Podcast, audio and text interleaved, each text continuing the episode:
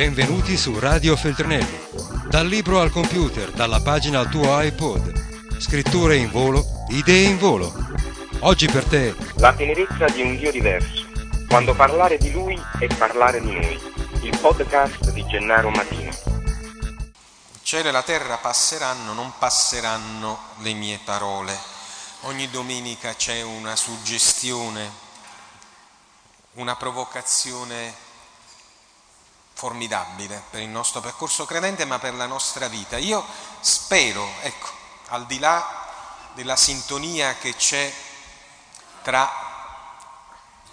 il pastore e la comunità, che avverto che c'è, e il desiderio di incontrarci la domenica che c'è, io spero di riuscire però con voi a provocare la ricerca successiva, perché sarebbe, come dire, eh, sarebbe limitativo e limitante per me e per voi che risolvessimo tutto in questa provocazione, con il rischio anche bello della cordialità e della, e della simpatia, ma anche con la mitizzazione.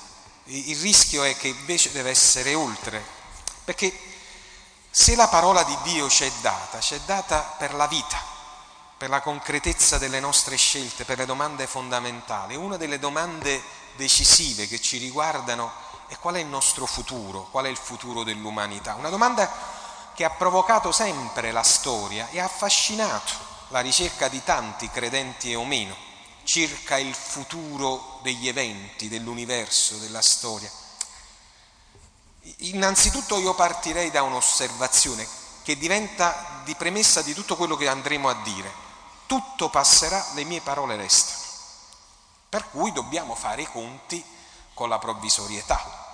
In altri termini c'è un giudizio e quando parlo di giudizio non necessariamente bisogna legarlo alla parola condanna processuale. Giudizio è giudicare, cioè in altri termini è capire, comprendere, intraprendere, eh, annuire, sostenere i ragionamenti, vedere oltre.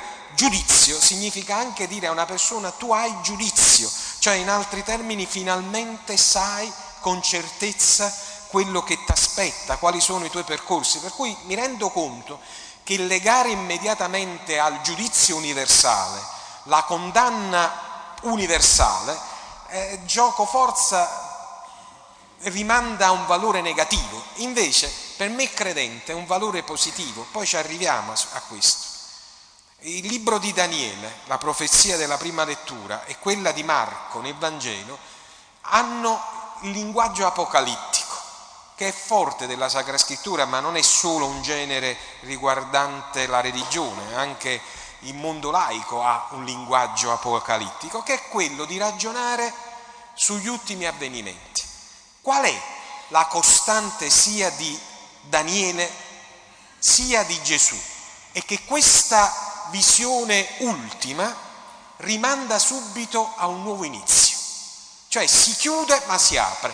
Vedrete nel cielo segni eh, terribili, si oscurerà il cielo, il sole e la luna non manderanno più eh, eh, luce, non ci sarà più colore, ci saranno sconvolgenti, quello è il momento in cui il figlio dell'uomo arriverà.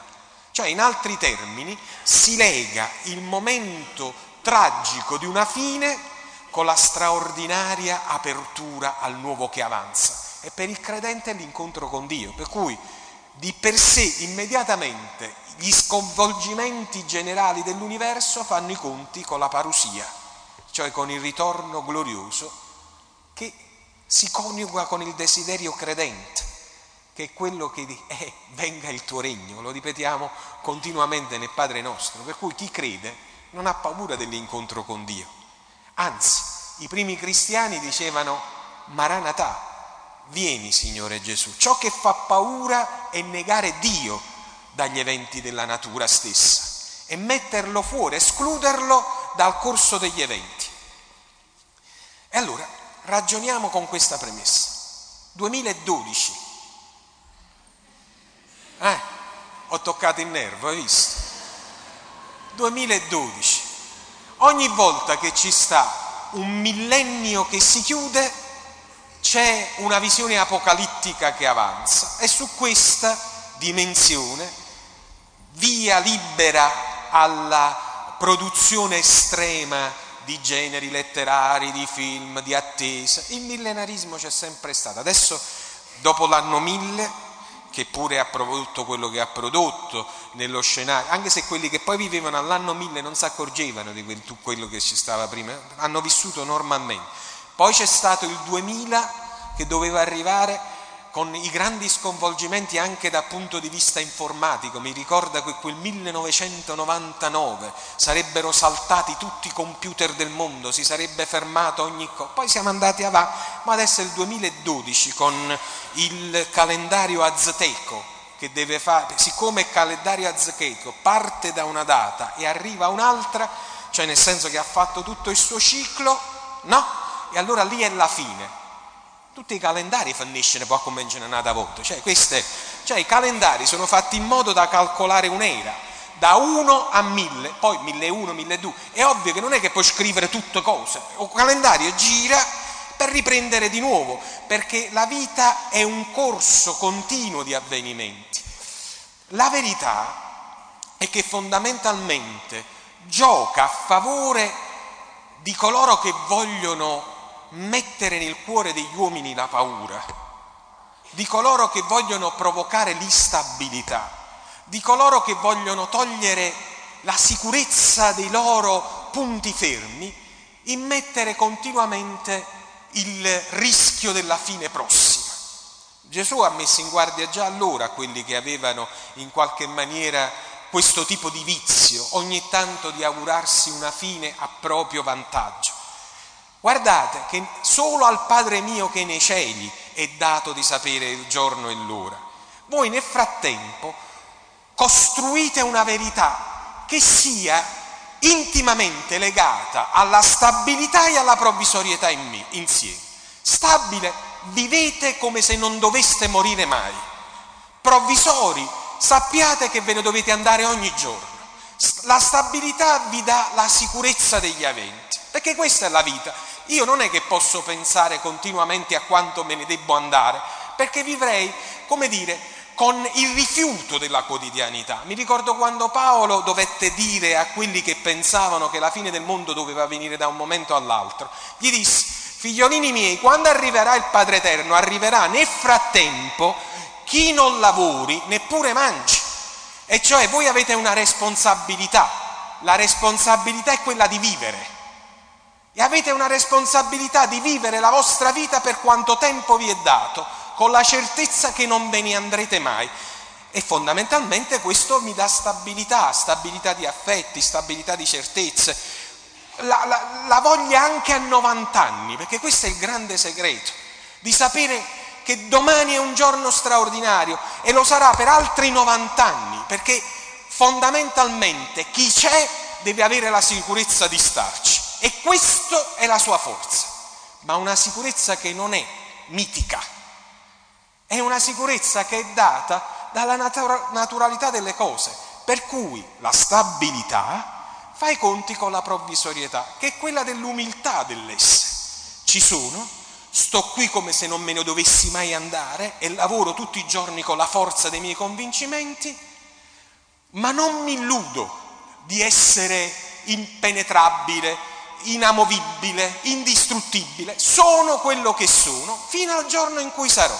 E quel giorno, quando arriverà, ringrazio Dio di aver fatto tutto quello che dovevo fare, l'ho fatto come vivo, perché il vero, il vero, la vera paura, la vera preoccupazione non è quella di morire, vista che la morte esiste, ma di vivere da morti, vivere con la paura di finire continuamente, vivere con la ansia di doversene andare. No, se tu vivi bene, con dignità, con forza, con generosità, con altruismo, con giustizia, con pace, e poi prima o poi ce n'ha mai, però alla fine avremo vissuto.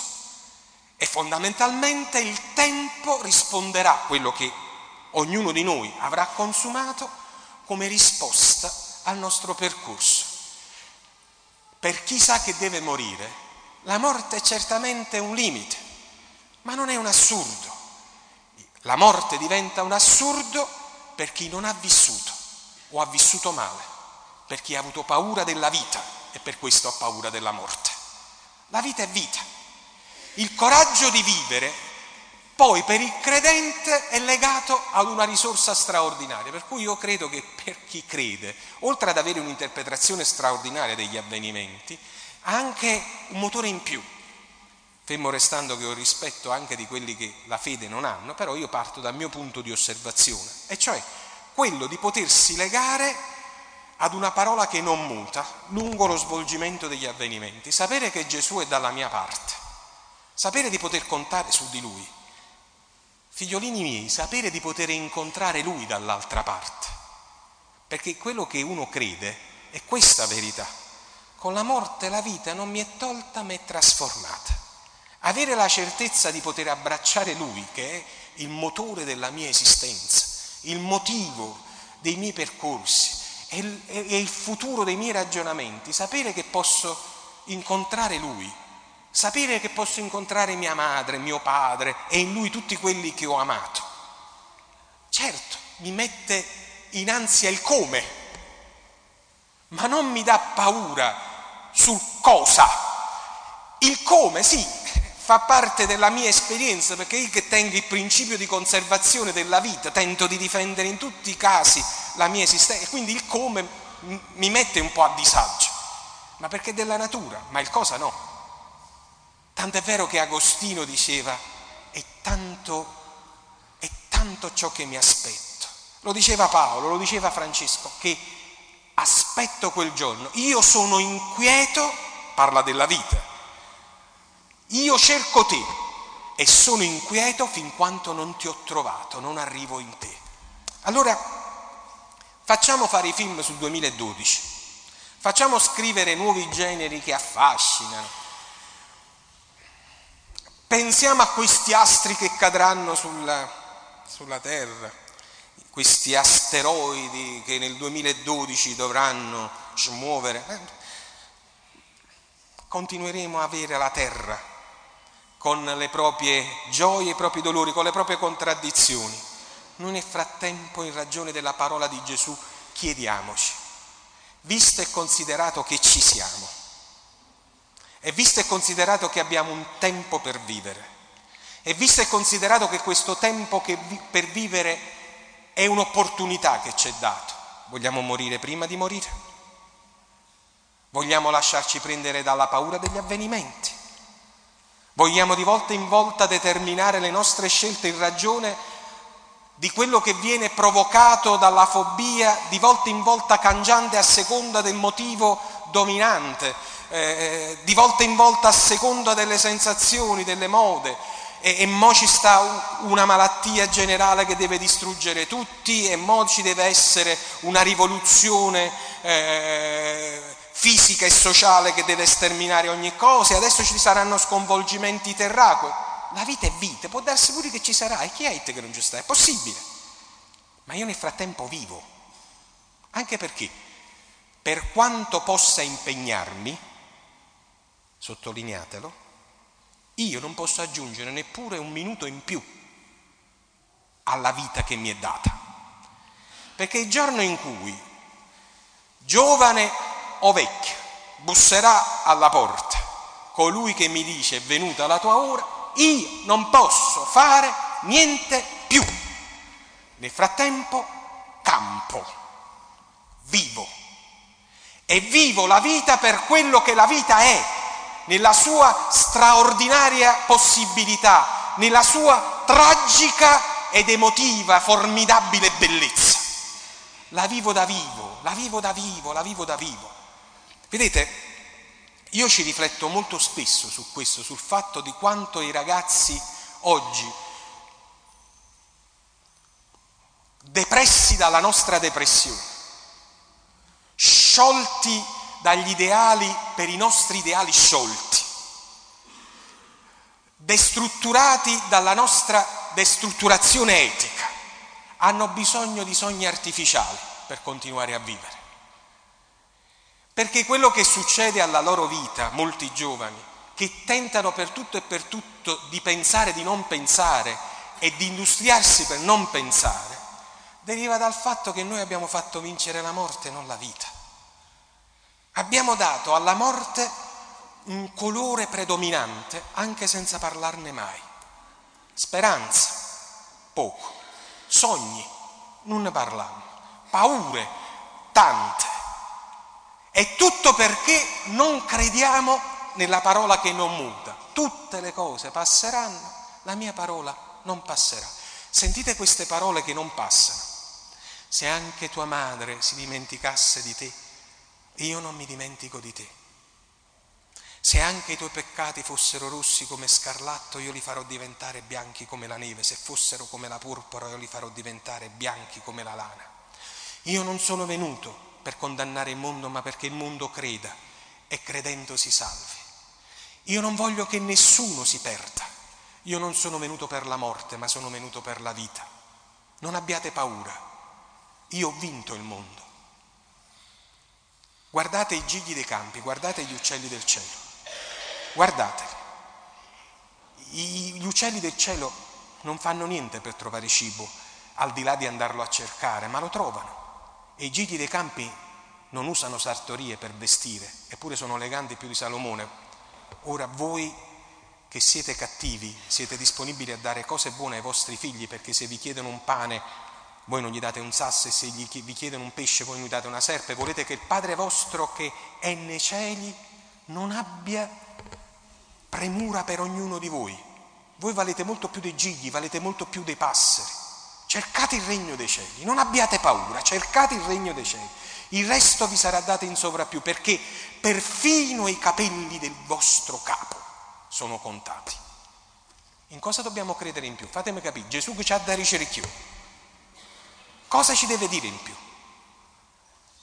Ce l'ha messa per iscritto, cosa ci deve dire di più? L'ha messo per iscritto con il suo sangue. Certo, se uno vuole un altro tipo di religione, cioè quella di 150 anni di vita, eh, beh, allora deve andare da qualche altra. Se uno vuole un altro tipo di religione che non avrà nessun problema, che non avrà mai possibilità di ammalarsi, che non cadrà mai per strada, che tutte le cose gli andranno bene, eh beh, e allora dovete andare a bussare un altro palazzo, perché sapete, colui che ha detto queste cose e ce l'ha garantito, a 33 anni è stata stampata in coppa una croce, per cui lui dice guardate a me, io non è che vi ho detto che le croci non ci sono, io ho detto che se vi fidate di me ogni croce avrà un significato.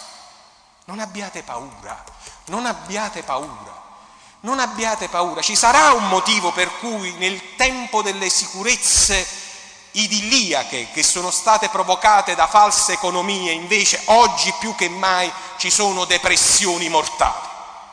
Ci sarà un motivo per cui nel tempo delle parole false, dei messia di ogni tempo che sono venuti a vendere al supermercato la verità della salvezza universale fatta di soldi, denaro, sesso, successo, primi posti, invece dobbiamo andare avanti antidepressivi. Ci sarà una ragione per cui nel nostro tempo che doveva essere il successo del superuomo è diventato invece la fragilità strutturale della società.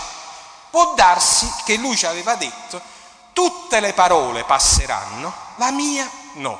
Se ci fossimo fidati e abbracciati, afferrati di più alla sua parola, probabilmente avremmo potuto ripetere al nostro orecchio, tu sei il mio pastore e se anche andassi per valle tenebrosa non proverò nessun male, perché tu sei con me, il mio sostegno, il mio vincastro. I mercenari scappano. Le parole dei mercenari tradiscono.